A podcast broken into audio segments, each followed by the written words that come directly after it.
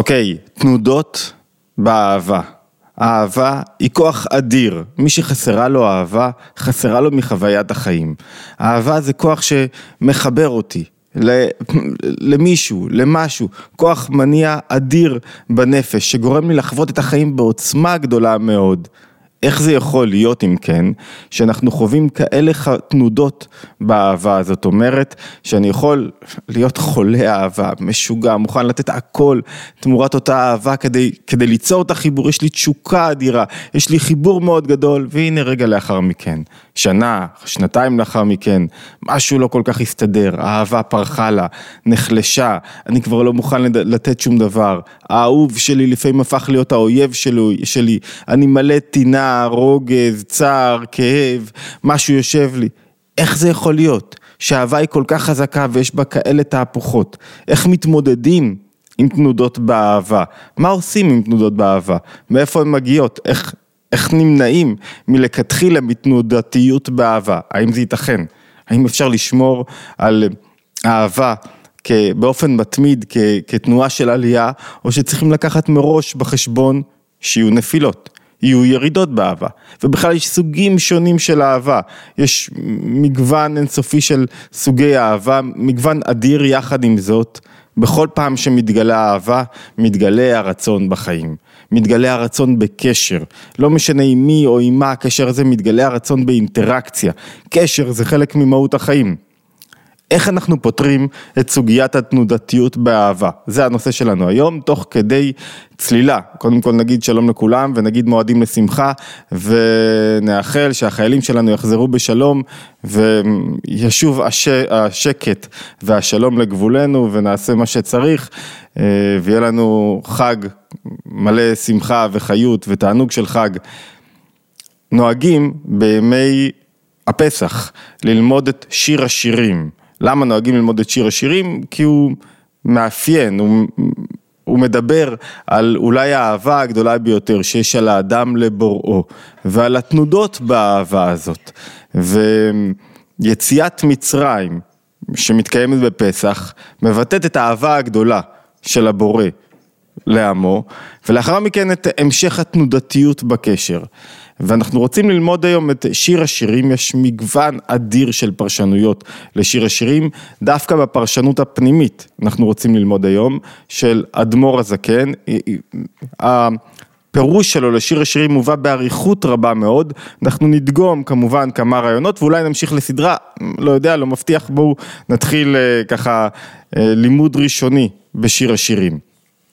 טוב, באופן כללי, איך, איך הפרשנות הרווחת, הכללית, לשיר השירים, איך קוראים את שיר השירים, הקדוש ברוך הוא, הוא המלך, כמובן יש משל ויש נמשל, המשל זה קשר בין, בין בני זוג, בין דוד לראיה, בין מלך ל, ל, למלכה, בין חתן לכלה, יש משל ויש נמשל, המשל הוא הקשר הזוגי, הנמשל הוא היחסים בין הקדוש ברוך הוא לבני ישראל, הקדוש ברוך הוא בחר את בני ישראל, בחר את המלכה לו לעם, זו הייתה מלכה שהיא לכאורה מבנות ירושלים, עוד פעם אני אומר הפירוש המקובל, הרווח, הוא בחר את בני ישראל לא לעם, לכלתו, החיבור בין בני ישראל לבין הקדוש ברוך הוא כמו חיבור בין בני זוג, זה לא משל ישיר, זה לא אומר שהגבר הוא החתן והאישה הוא הכלה, הגבר הוא הקדוש ברוך הוא והאישה היא כנסת ישראל, לא.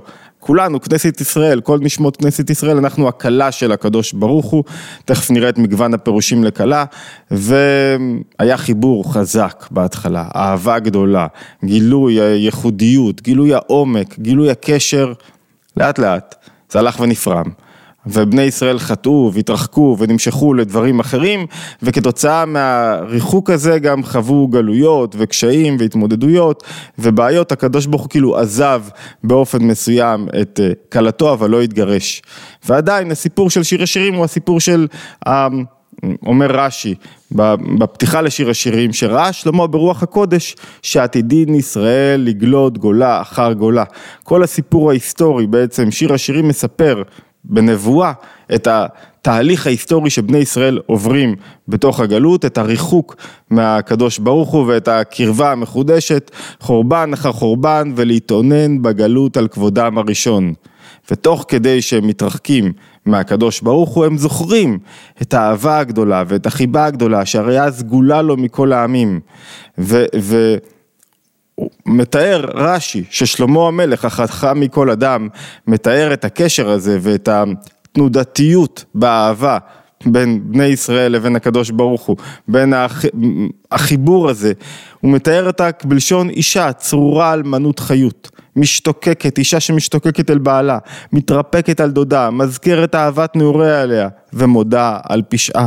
זאת אומרת, חלק מהתהליך של שיר השירים הוא השיר שיושבת האישה כשהבורא, בעלה, כמעט מסלק אותה. הוא אומר, אני לא רוצה, יש כמה מדרשים שעוסקים בזה באריכות, כמעט מסלק אותה, והיא יושבת על חלונו והיא שרה לו את שיר השירים.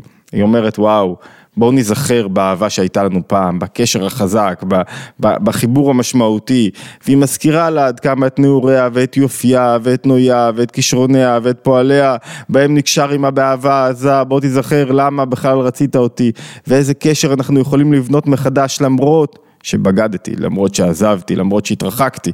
כמובן, הכלה היא כל בני ישראל, כל כנסת ישראל, והוא אומר לה, כן, אני זוכר, גם אני עדיין אוהב אותך, גם אני רואה פה את ה... ואולי עתיד אני לשוב אלייך, לא אולי, עתיד אני לשוב אלייך, חלק מה... מה אה, מהנבואה של שלמה המלך לקשר המחודש אחרי חורבן בית ראשון, חורבן בית שני, אחרי הגלויות, לקשר המחודש שעומד להתחדש עם הקדוש ברוך הוא. ואומר רבי עקיבא, לא היה כדאי כיום שניתן בו שיר השירים לישראל, שכל הכתובים קודש, ושיר השירים קודש קודשים. זאת אומרת, רואה רבי עקיבא ואחריו רבים מגדולי ישראל ורבי עקיבא שכולי אליבא דרבי עקיבא, כל התורה שבעל פה על פי רבי עקיבא, רואה בשיר השירים כשיר, כקודש הקודשים הנעלה והחשוב ביותר שאנחנו ולכן מזמרים אותו, את שיר השירים. יש כאלה לפני כניסת שבת ויש במצבים שונים וקוראים אותו בשבת חול המועד פסח וכולי וכולי וכל מי שרוצה להתחבר ולהתקרב קורא את שיר השירים. טוב, זו הפרשנות הממש בקצרה הרווחת לשיר השירים. אדמו"ר הזקן מבקש להציע, אדמו"ר הזקן, רבי שניאור זון ממיליאדי, מחבר ספר התניא. מי שרוצה לקרוא יותר אודותיו ואודות אה, אה, המפעל המונומנטלי שלו ב, ב, בספר התניא מוזמן לקרוא את לנצח כל רגע מחדש. אדמו"ר הזקן רואה את הדברים באופן שונה. הוא מצייר תפיסה שונה פנימית יותר, לא חולקת על התפיסה שהצגנו כרגע, היא לא מתעמתת איתה, אלא היא מציגה זווית ראייה פנימית כדרכה של החסידות של מהלך הדברים, של מה הולך בתוך, אה, בתוך שיר השירים. וכדי להבין מה הולך, בואו נבין רגע את הבעיה של האהבה. משרטט אדמו"ר הזקן שני סוגי אהבה, שני סוגי חיבור, שני סוגי כלה. כלה, הוא אומר, מצד אחד יש כלה כלה כנסת ישראל, אבל זה הצד שבתוך כל אחד מאיתנו, צד שרוצה לאהוב, שיש בה חיבור שלם. יש סוג אחד של אהבה, שאני מתחבר עם רעייתי, עם אשתי, ולהפך, שאין לנו שום רצון חיצוני. לא זה מזה, לא מהדברים החיצוניים, אנחנו לא צריכים שום דבר. החיבור שלנו כל כך נשגב, כל כך נעלה, כל כך מיוחד, אנחנו לא צריכים צימר בצפון, ואנחנו לא צריכים יין, ואנחנו לא, צריכ, לא צריכים כלום, כי אנחנו אחד. כלה מלשון החיבור האחד מלשון כיליון שמכלה ומבלה הכל מלשון כלה, כלה זה תנועה בנפש שאני לא מזדקק לשום דבר, למה? כי אני מבטל את הרצונות שלי. כל פעם שאדם רוצה משהו, אז הוא תלוי בערך באותו דבר, הוא נדרש לאותו דבר, הוא צריך אותו, אני, אני בלי קפה לא יכול. אני, אני חייב את הקפה שלי בבוקר. אני חייב את הקפה שלי בבוקר, אני תלוי בקפה שלי בבוקר, ובעצם הקפה שולט בי במידה מסוימת. אהבה אמיתית שאני לא צריך כלום. החיבור הוא לא תלוי במשהו, אין בו שום דבר אחר שמפריע באמצע. ולכן אנחנו לא צריכים לצאת לחופשה בחו"ל, ולא, כדי לגלות את האהבה הזאת, את החיבור הגבוה הזה. זה חיבור מאוד מאוד גבוה בנפש. יש כלה מצד אחד, שזה חיבור שהוא אחדות. אנחנו הופכים להיות אחד. ויש חיבור של אהבה, שיש בינינו איזה ריחוק מסוים. אני קיים, יש לי רצונות, יש לי מאוויים, יש לי מלא עניינים, יש לי בלאגנים בנפש, יש לי בלבלות, אני אנושי, יש לי מלא התמודדויות, מלא מלא התמודדויות בנפש, אבל בתוך תוכי יש בי תשוקה אמיתית לקיים איתך קשר אמיתי וחזק. ואני רוצה שהאהבה הזאת תתחדש, אני רוצה לגלות משהו מעין האהבה הגבוהה, מעין החיבור הבלתי מותנה בתוך חיי היומיום. אבל זה קשה לי, כי מרגיזים אותי ויושבים לי על... כל מה שקורה בזוגיות שכולנו מכירים. קשה לי, כי יש לי מלא, מלא בליטות, ומלא רצונות, ומלא אכלו לי שתו לי, ומלא לא רואים אותי, ולמה אתה לא מקשיב לי, ולמה את לא מקבלת אותי, ולמה את לא רואה את הקשיים שלי, ולמה אתה לא מבין אותי, ולמה לא עזרת לי בלילה, וכולי, ולמה, ולמה, ולמה. ויש לי, אני אנושי, אני אני, אני יש, אני ישות, אני מציאות, אני מתמודד, אני מתמודד, אז יש פה תנועה בנפש, הבט מלשון קלטה נפשי, אבל מה שעומד לי בפנים, יש לי תשוקה אדירה. להיכלל ולהידבק באורו יתברך. שתי, שני סוגי האהבה הזאת מצויים גם בקשר של האדם עם בורו.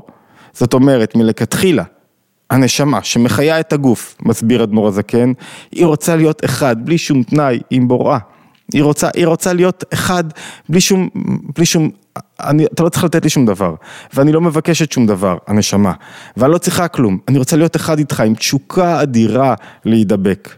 מצד שני, הנשמה, הנפש נשלחה מטה, מתחברת בתוך גוף, מחיה גוף, ובגלל שהאחדות בין הנפש לגוף היא אחדות שלמה, אמיתית, זאת אומרת זה לא אחדות כאילו שאפשר להרגיש באחדות הזאת, אפילו כשאדם חי, הוא לא מרגיש בהפרדה בין הנפש לגוף, כשמעליבים אותי הגוף שלי אפילו כואב, אני, אני מרגיש את זה, ובגלל החיבור הזה, הגדול הזה, אז הנפש מתרחקת מאוד מיוצרה. יש בה איזה נקודה פנימית, נסתרת, נעלמה, של רצון להתחבר חזרה, אבל הנקודה הזאת היא כל כך מוסתרת, כל כך מתמודדת, כל כך הרבה עניינים בחיי היום יום, כל כך הרבה טרדות ומרוץ ומציאות, שהיא כמעט נעלמה. והמטרה, המשימה של האדם, זה דווקא בתוך הקשר הרחוק יותר, הקשה יותר, דווקא כשהנשמה ירדה לתוך חיים גשמיים, דווקא כשאתה מתמודד. למצוא שוב מעין, לגלות את התשוקה. תשוקה זה אומר, זה אומר שמשהו חסר לי, שאני רוצה להתקרב לדבר מסוים, שאני רוצה להתחבר איתו. זאת אומרת שהוא רחוק ממני עדיין, הוא לא עדיין אצלי. הקשר הראשון, אני לא צריך כלום, כי אני כבר בתוך החיבור, כי אני כבר בתוך התענוג העצום, אני כבר שם. הקשר השני, אני משתוקק למשהו שאין לי עדיין. סליחה, אני רוצה להשיג את המשהו הזה שחסר לי. אני רוצה להתקרב, ויש הרבה מסכים, והרבה הסתרים, והרבה דברים ש, שאני יודע שאני רחוק, אני יודע שלפעמים אני בוגד בעיניים, בראייה, ברצון הלב, במשיכה. לפעמים האדם כן עם עצמו. אני, אני, אני נמשך לדברים אחרים, אני מתרחק, קורה לי משהו שאני מתרחק מהחיבור האולטימטיבי הזה, ממה שהתחייבתי, מהחיבור המשמעותי הזה. אותו דבר קורה לאדם שהוא חי חיים ריקים מבורא בתוכם. כל רגע שאדם כועס, שאדם עצוב, שאדם בסטרס, שאדם עצבני, שאדם, הוא מגרש את בוראו מתוך חייו. למה? כי הוא אומר, ברגע הזה אני לא סומך עליך, אתה לא נוכח בתוך ההוויה שלי, אתה לא בראת לי את הרגע הזה, הרגע הזה אתה לא קיים. זאת אומרת, שברגע, באהבה השנייה, יש לי התמודדות הרבה יותר גדולה, ויש בה ריחוק. הגלות, משמעותה ריחוק, אבל יש גם מעלה גדולה באהבה מהסוג השני, ברצון, בתשוקה מהסוג השני, שהיא לוקחת את אור הקשר, את החיבור הגדול שיכול להיות בינינו למקום יותר רחוק, למקום שבו אני נפרד מבת הזוג שלי ואני מורחק בה, אם אני מוריד את זה למטה, זאת אומרת, חוכמה גדולה ששנינו ביחד בתנאים נהדרים ועם חיבור גדול, התגברנו על, על מידות ויצרים ודברים אחרים ואנחנו אחד. זו חוכמה גדולה, יש חוכמה גדולה הרבה מזאת, שכשאני דווקא במקום שאני מסתובב במקומות רחוקים מבת הזוג שלי, כשהיא פתאום הקשר קצת התעמם וקצת יש לחץ כלכלי וקצת יש uh, התמודדות וקצת אני ו- ורואה דברים ומה לא ודווקא שם אני חוזר לאהבה שלי ואני נלחם עליה ואני רוצה לגלות את האהבה הזאת אז הבאתי את האהבה למקומות הרבה יותר, הרבה יותר רחוקים, זאת אומרת מתוך הקושי, מתוך המשבר, מתוך הריחוק, מתגלה אהבה הרבה יותר חזקה. אהבה שלוקחת איתה גם את הצדדים הנמוכים בנפש, הרחוקים בנפש, וגם אותם מקרבת לתוך החיבור הזה. זאת אומרת, אם אני חוזר בלשונו של אדמו"ר הזקן לנמשל, שני סוגי האהבה יש לנפש לבוראה. אהבה אחת של חיבור, אחדות, שאין שום דבר שמפריד, הנשמה לא צריכה שום דבר. סוג אהבה שני, הנשמה נשלחה לתוך עולם. להתמודד בו. ובתוך העולם הזה, לתוך עולם, לא רק עולם, מתמודד עם עצמי, עם הבלבולים שלי, עם הנפש הבהמית שלי, מי שמכיר את שפת התניא, עם הקרבות שמתרחשים בתוכי, עם התאוות שלי, עם המאוויים שלי, עם הרצונות שלי, עם, עם כל מה שעובר בתוכי. למה? כדי שאני אסחוב שאותה, אותו זיק של אהבה, היא נקראת אהבה מסותרת, נראה אותה תכף, שהיא השחרות, היא השחרחורת, ש, שבת ישראל מציגה את עצמה כך. גם את הצדדים השליליים, הקשים, המבולבלים שבי, אני מושך איתי יחד. אני מושך איתי יחד לכיוון אותה אהבה, גם בהם אני מגלה את האהבה הגבוהה. זאת אומרת, הבורא בבריאת העולם רצה שלא רק יתגלה האחדות והחיבור היסודיים שהיו בו קיימים קודם לכן, הוא רצה לגלות אור חיבור הרבה יותר גבוה. החיים הם, כל החיים הם עמדות אהבה. הוא רצה שיתגלה האהבה היותר גדולה דווקא בתוך עולם שבו הוא לא נוכח, דווקא בעולם שהוא מרוחק ממנו. ולכן הדימוי של זוגיות הוא דימוי, הוא משל אמיתי, משל אמיתי שנברא כך שיש לי רגעים בקשר שבו יש לנו חיבור אדיר, ויש לי רגעים בקשר שאני צריך להילחם על החיבור הזה, מתוך כל כך הרבה דברים שמושכים אותי, כל כך הרבה ריחוק. ובית בחינות אלו, אומר אדמו"ר הזקן, נקראים בלשון הקבלה שכינתא הילאה ושכינתא תתאה. זאת אומרת, יש חיבור עליון של השכינה ויש חיבור תחתון. והם בית בחינות קלה שנאמרו בשיר השירים. כל שיר השירים, אומר אדמו"ר הזקן, מדבר על בית הבחינות האלו, על שתי הבחינות ששרטטנו כאן. פעמים נאמר ונשנה חיבוב שבין חתן וכלה א', ופעמים חתן וכלה ב', זאת אומרת, כל התהליך של שיר השירים זה מצב שבו גיליתי את הנקודה, אני מאוחד עם אשתי, מאוחד בקשר אדיר, ואז זה מתרחק ומתעמם. ואני לא יודע מה לעשות, ואני מחפש לעורר את הסוג השני של האהבה, כי אין ברירה, כי אין לי את הסוג הראשון, מחפש לעורר אותו, ותוך כדי אני נזכר בחיבור הראשוני והגדול והחזק שהיה לנו, ותוך כדי אני מתחיל להזיז כל מיני דברים שהיו לי בתוך ה... אמ, שהפריעו לי לגלות את האהבה הזאת, וזה שיר השירים. עכשיו אנחנו מבינים למה שיר השירים, אומר רבי עקיבא, הוא קודש הקודשים. למה? כי הוא לא מגלה רק בחינה של קשר ואהבה בבית מרקחת, במצב אופטימלי שהכל עובד כמו שצריך.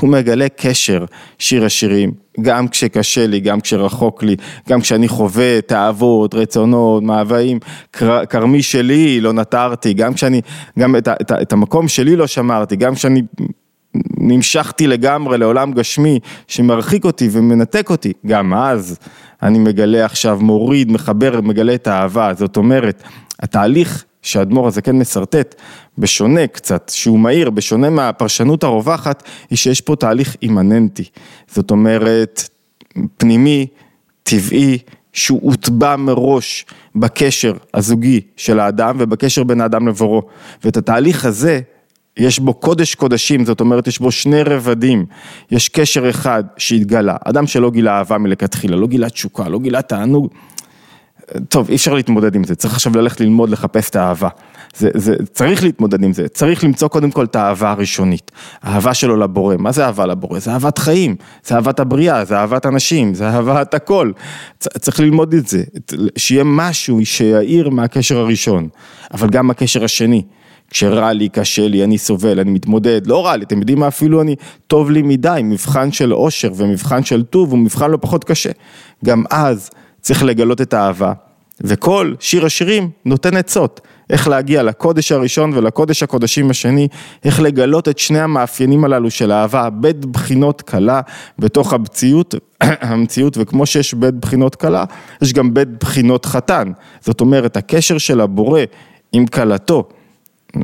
כמים הפנים לפנים, הקשר של הבורא, הוא בא לידי ביטוי לפי האופן שבו הכלה משתוקקת ומגלה את האהבה שלה.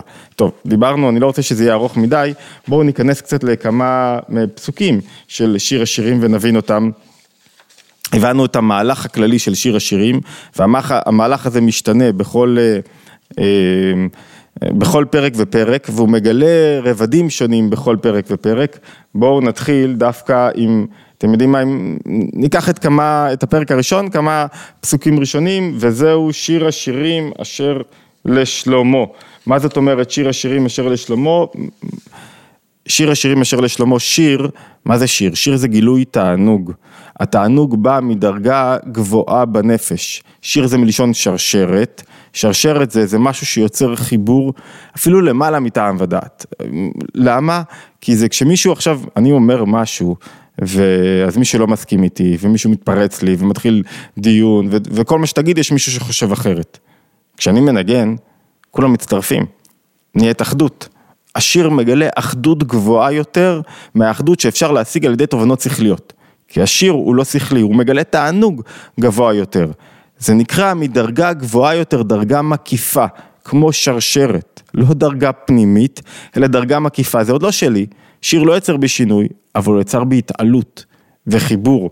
לכן כשאנחנו מאזינים למוזיקה ביחד, משהו נוצר. זאת אומרת, שיר יש חיבור שיורד מלמעלה, שיר אחד, שיר שיורד מלמעלה למטה, וזה מעורר בי שירים, זה מזמין את כל הכוחות שלי להתחבר לאותו שיר אחד. אז שיר השירים אשר לשלמה, שלמה זה לא שלמה המלך, שלמה אומרים בגמרא ובעוד מקומות, שלמה זה המלך אשר שלום לו, זה מי שיודע לגלות את חיבור ההפכים, מי שיודע לגלות תנועות שונות בנפש, מי שיודע לרומם את הצדדים השונים שבו, הוא זה שמגלה את השלמות. והוא זה שמגלה את האהבה האמיתית. אם אני אוהב רק בצד אחד, רק כשאני, רק ש... רק כשאני אוהב, בוא נגיד אהבה ויראה למשל. אם אני יודע רק לאהוב, רק לתת, לפנק, ל... ללטף, לתת הכל, אני לא יודע לכבד, אני לא יודע להקשיב, אני לא יודע לסגת, אני לא יודע לתת מקום, זה לא אהבה אמיתית. שלמה זה אחדות הפכים, שלום זה אחדות הפכים. אחדות הפכים זה גילוי גבוה של אור מאוד גבוה. כל התהליך הזה, השיר מלמד אותנו, שיר השירים אשר לשלמה, מגלה לנו שיש גילוי מסוים של חיבור, ועכשיו אנחנו מצידנו מלמטה מרימים את הכוחות שלנו, את ההפכים שלנו, שירים שיש בהם שני היבטים, מרימים אותם למעלה ומתחברים יחד כדי לגלות אותה שלמות. התהליך הזה, הוא, יש בו מן הקוגניציה, יש בו מן ההבנה. אבל רובו הוא כמו שיר, הוא גילוי תענוג גבוה בתוך הבריאה, שמתגלה אחר כך בזה שאני סוחב את הכוחות הנמוכים שלי. אוקיי, בואו, על כל דבר בשיר השירים, על כל מילה, על כל אות, יש עשרות, אם לא מאות פרשנויות מעמיקות. לאדמו"ר הזקן יש, אמרתי לכם, זה, זה מובא בתוך, מי שרוצה, המקורות עולים לאתר התבוננות, וגם לא הזכרתי, מוזמנים מי שעוקב אחרינו להירשם לערוץ ולהצטרף אלינו לתוך המסע ולשמוע עוד מאוד uh, הרבה רעיונות שקשורים לתורת הנפש היהודית, ותמיד מוזמנים להצטרף לקבוצות הוואטסאפ. Uh, נעלה מקורות לאתר התבוננות אני אגיד, אבל גם לאדמו"ר הזקן יש זה מובא בתוך ליקוטי תורה, בתוך קובץ מאוד ארוך של פרשות השבוע, וזה מעיד עד כמה שיר השירים היה חשוב לו, את הביאורים שלו הוא נשא במקומות שונים. בואו נתקדם טיפה כדי, כדי אה, אה, לתפוס עוד קצת. שיר השירים אשר לשלמה. אה, ישקני מנשיקות פיהו כי טובים דודיך מיין. זאת אומרת, יש כאלה שקוראים שיר שירים כל יום, כל ערב שבת, ומי שטועה טעות הכי קטנה, ויש כאלה שלא קוראים את שיר השירים, אז אני צריך לקרב טיפה את הדף כדי אה, לוודא את, ה, את הניקוד הנכון. ישכן עם נשיקות פיו כי טובים דודיך מיין. מה הכוונה? נשיקות, אני, אני הולך לביאור המהיר והקצר יותר, נשיקות זה גילוי פנימיות, נשיקות פה לפה. זה גילוי פנימיות. הפנימיות שלי, הלב שלי, בא לידי ביטוי בפה שלי, בדברים שלי. כשמישהו מתנשק, הוא מגלה את הפנימיות שלו. זאת אומרת, מה זה גילוי פנימיות? טובים, דודיך, דודיך זה גם מלשון אהבה וגם מלשון דוד. טובה האהבה שלי, האהבה שלי, זה, זה לא שהאהבה טובה מיין, זה שהאהבה טובה, הדודים יוצאים מתוך יין, על פי רדמור הזקן. מה זה יין? יין זה גילוי פנימיות, נכנס יין יצא סוד, מה זה יין? יין השמור בענביו מששת ימי בראשית. ביין זה הדבר היחיד שהוא נעשה מעצמו, זאת אומרת מתסיסים יין, מתסיסים ענבים ויוצא לנו יין. יצא משהו שמשנה לך קצת את החשיבה, את התודעה, מוצאים לך דברים, מתוך הדבר עצמו, מתוך הענב עצמו. מה זאת אומרת? אז מה יין מגלה? יין מגלה שיש רובד חיצוני של המציאות, ויש רובד פנימי שנמצא בתוך המציאות. כשהרובד הפנימי מתגלה, מתגלה קשר חזק, קשר פנימי. הקשר הפנימי הזה הוא תולדה של התבוננות פנימה ושל חיבור פנימי. בני זוג שיש בהם רק קשר חיצוני, לעולם הוא יהיה חלקי ונמוך. לעולם זה קשר רק בין גופים, בין משיכה חיצונית. בני זוג שיש ביניהם קשר פנימי, מתגלה פה משהו מאוד חזק שהוא מתוק, פנימיות היא מתוקה לפעמים, דורכים על הפנימיות הזאת בלי לשים לב, כשמשהו משתבש, כשעוברים לסוג האהבה השני, אז דורכים על הפנימיות הזאת, נראה בהמשך, אבל כשפנימיות מתגלה בצורה, אה, בצורה אמיתית, כנה, בלי מחסומים, בלי שאף אחד דורך על היבלות של השני, בלי כאבים, וואו, איזה כיף זה להיות חשוף ולא להיפגע, איזה כיף זה שאני לא צריך להסתתר משום דבר, איזה כיף זה שאני מגלה את העומק של היחסים. מה זה פנימיות? פנימיות זה שאלת שאלות יותר מעמיקות על החיים. כשאתה נכנס פנימה, מה העניין? פנימי, שואל את עצמו מה העניין, מה הנקודה, מה נכון, מה האמת, מה, מה, מה, מה אני מחפש בקשר, שלא הדברים החיצוניים, חיצוני זה מה שמשתנה, מה שלא שורד, שורדים, תופסים אותי. כשמישהו בגלל שיש לו כסף ובגיל אה, 50 מתגרש מבת הזוג שלו, כל התודעה שלו היא חיצונית, ואומר שלא היה שם קשר פנימי. עכשיו החיצוניות הזאת משפיעה על הנפש שלו, ודאי שהיא משפיעה, יש חיצוניות, יש עולם חיצוני. אבל האמת היא, הקשר העמוק הוא בתוך הפנימיות. ואומר, ישקני מנשיקות פני הוא, ישקני, זאת אומרת שיש חיבור גדול שהוא חיבור פנימי. והחיבור הזה יש בו תענוג גדול מאוד, אומרת כנסת ישראל, אומרת הכלה, אומר כל אחד מאיתנו, כשמתגלה הפנימיות, יש קשר גדול. לא תמיד מתגלה הפנימיות, לא תמיד, לפעמים זה קשה. לפעמים גיליתי משהו, חשפתי משהו, ואז בן הזוג לא היה במצב נכון, דרך לי על היבלת הזאת, השתמש בזה כנגדי, אתה תמיד כזה, ד... מצא את החולשה שלי. זאת אומרת, יש עוד חלופה לקשר חזק, לא רק לפנימיות, לריח שמניך טובים, לריח, לריח שמניך טובים, שמן תורק שמך, על כן על אמות אהבוך, אהבוך. מה זאת אומרת? יש עלמות, עלמות זה מי שאומר אדמו"ר הזקן, מי שלא מתחברת, זה מי שלא מתחבר כך בלשונו, מי שליבו אטום והיין מפקחו, אבל עדיין הוא אטום, הוא לא מתעורר, הסוד, הוא אטום כבתולה, לכן על מה זה כאילו בתולה? הוא לא, מה זה אטום? לא מתערער בו, אומר אדמו"ר זקן, לא נתפעל פה בדחילו ורחילו, מעניין התבוננות עלמא דאתגליה, ונקרא עלמות. בלשון אדמו"ר הזקן, בתולה כאן היא דבר לכאורה לא חיובי, שעוד לא היה לה קשר אמיתי עם בן הזוג שלה. אז יש מצב שהאדם הוא אטום בתוך תוכו, וכשהוא אטום, עלמות, כשהוא אטום בתוך, יש לו העלם גדול, מה עושים אז? יש אדם שבו, יש מצב שבו אדם מחובר בפנימיות והוא למד, כל מי שלומד פנימיות באופן כלשהו, מרגיש שמערכת הקשרים שלו משתנה עם המציאות, ומי שלא לומד, ומי שאטום, ומי שמנוכר, ומי שלא מתפתח, ומי שלא חודר פנימה, מי שעסוק רק בחיצוניות, מה עושים? אז יש עוד חלופה, אומרת הכלה, יש עוד דרך. שמניך, שמן שונה מיין, שמן זה התמצית, התמצית זה העיקר, זה הנקודה עצמה.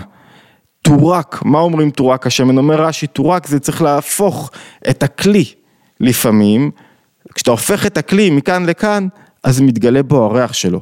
והריח, ריח זה מקום, האף זה מקום כניסת הנשמה. הריח זה החיבור הכי גדול, כשיש ריח טוב, יש חיבור מאוד גדול של נשמה עם נשמה, קשר אמיתי. אז הוא אומר, כשלפעמים דרך היין זה לא עובד, דרך הגילוי הפנימי, אז משתמשים בגילוי יותר עמוק. של השמן, של התמצית. איך עושים שמן? מריקים מכלי לכלי, שמן טורק, שמך. מה הכוונה? איך אני מנער את עצמי קצת? לפעמים אדם רק גשמי, אז הוא חייב לעבוד בכוח, כדי להחדיר לתוך חייו חיים שיש בהם יותר רוחניות. יותר רוחניות זה יותר עומק, יותר לימוד, יותר הבנה. אז הוא מריק קצת מהגשמיות לתוך הרוחניות, הוא יוצר קשר ביניהם. איך הוא לומד?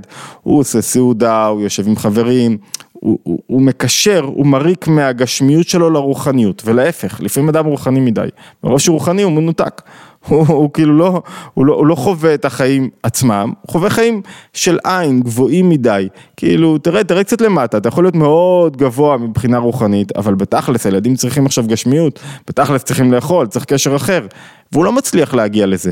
מה עושים? מה הנקודה?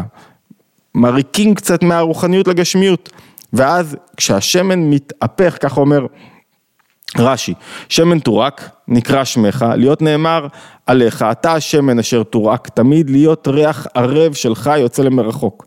זאת אומרת, כשהופכים קצת, מכניסים רוחניות בגשמיות וגשמיות ברוחניות, פתאום מתגלה העצמיות של הקשר, פתאום משהו מניעים אותו. אם ניקח את זה רגע במשל, בקשר זוגי, כשהקשר מבוסס רק על יחסים גשמיים, עוד חופשה, עוד צימר, עוד מלון, עוד חו"ל, עוד טורקיה, הכל כלול, לא יעשה את זה. לא יעזור להתגבר על הקשרים. צריכים להפוך את הכלי. מה הכוונה? להכניס בו, כשאתה הופך את הכלי, להכניס בו יותר רוחניות. יותר שאלות, יותר הבנה זוגית, יותר uh, חיבור פנימי, יותר שמן שיצוף ויגלה את הדברים. ולעומת זאת, כשהקשר יותר מדי רוחני וחסרה בו גשמיות, גם צריך להפוך את הכלי. כדי להכניס בו קצת קשר אמיתי בתוך החיים, ואז על המוד גם מי שאטום יאהב אותך, יגלה, זאת אומרת, על ההתחלה, אומרים לנו, אומרת כנסת ישראל, אומרת הכלה, יש פה הזדמנות, יש פה קשר מאוד גבוה, ש, שלפעמים הוא מתגלה על ידי יין, על ידי גילוי קשר פנימי, ו, ואז זה, זה חיבור כמו נשיקה, זה, זה הכי מתוק שיש, ויש לפעמים גילוי, קשר, שזה לא כל כך עובד, שאני אטום והלב שלי אטום, ואז מה אני צריך לעשות?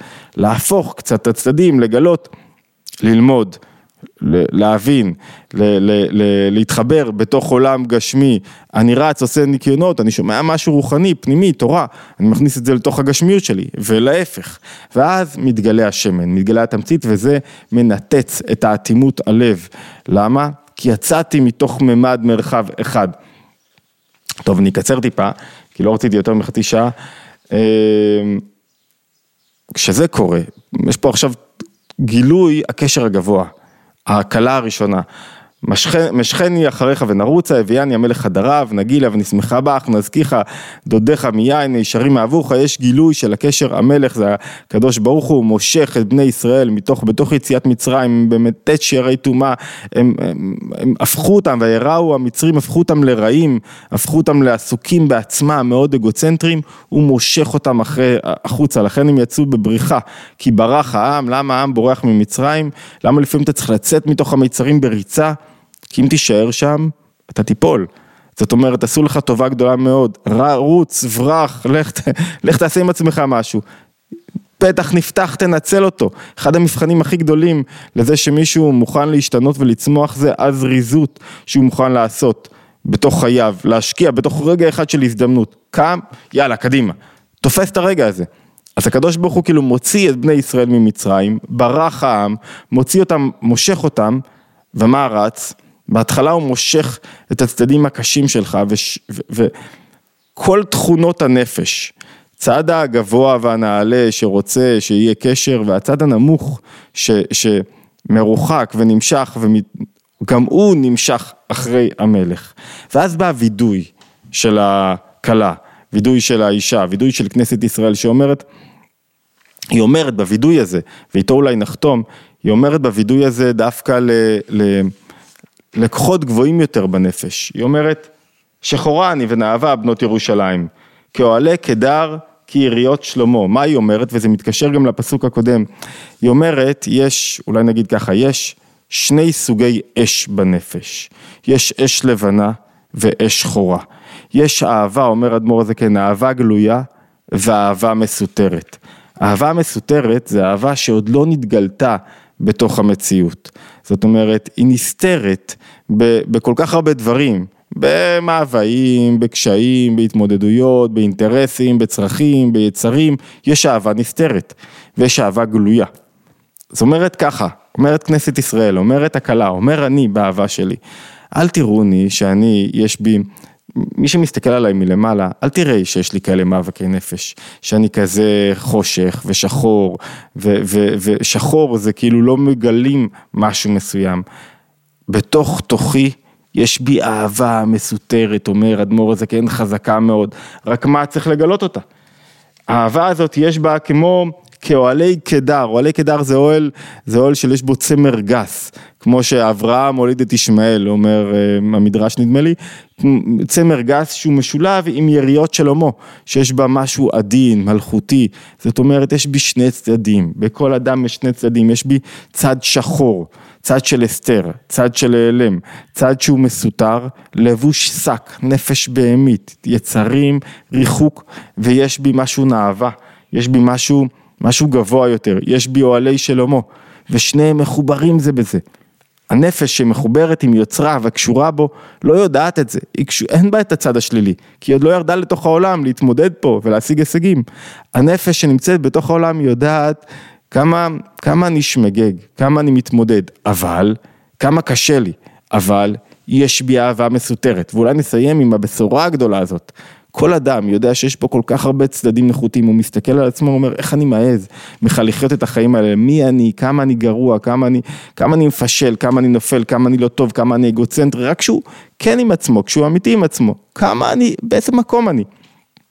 ואז אומרת לו, כנסת ישראל, לא, נכון, שיש לך פוטנציאל גבוה, שזה הנפש הנקייה, הלבנה, האש הלבנה שיש בתוכך, אבל עכשיו, כשאתה בתוך הקיום הזה, בתוך המשפחה הזאת, בתוך, ה, בתוך הכישלונות האינסופיים, בתוך זה שאתה לא מצליח למצוא את עצמך, יש גם אל תראוני שאני שחרחורת.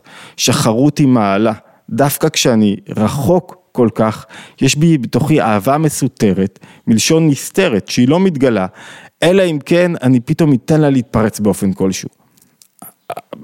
כנסת ישראל, הנפש, היא מתחילה עם סוג של אה, התנצלות מוקדמת.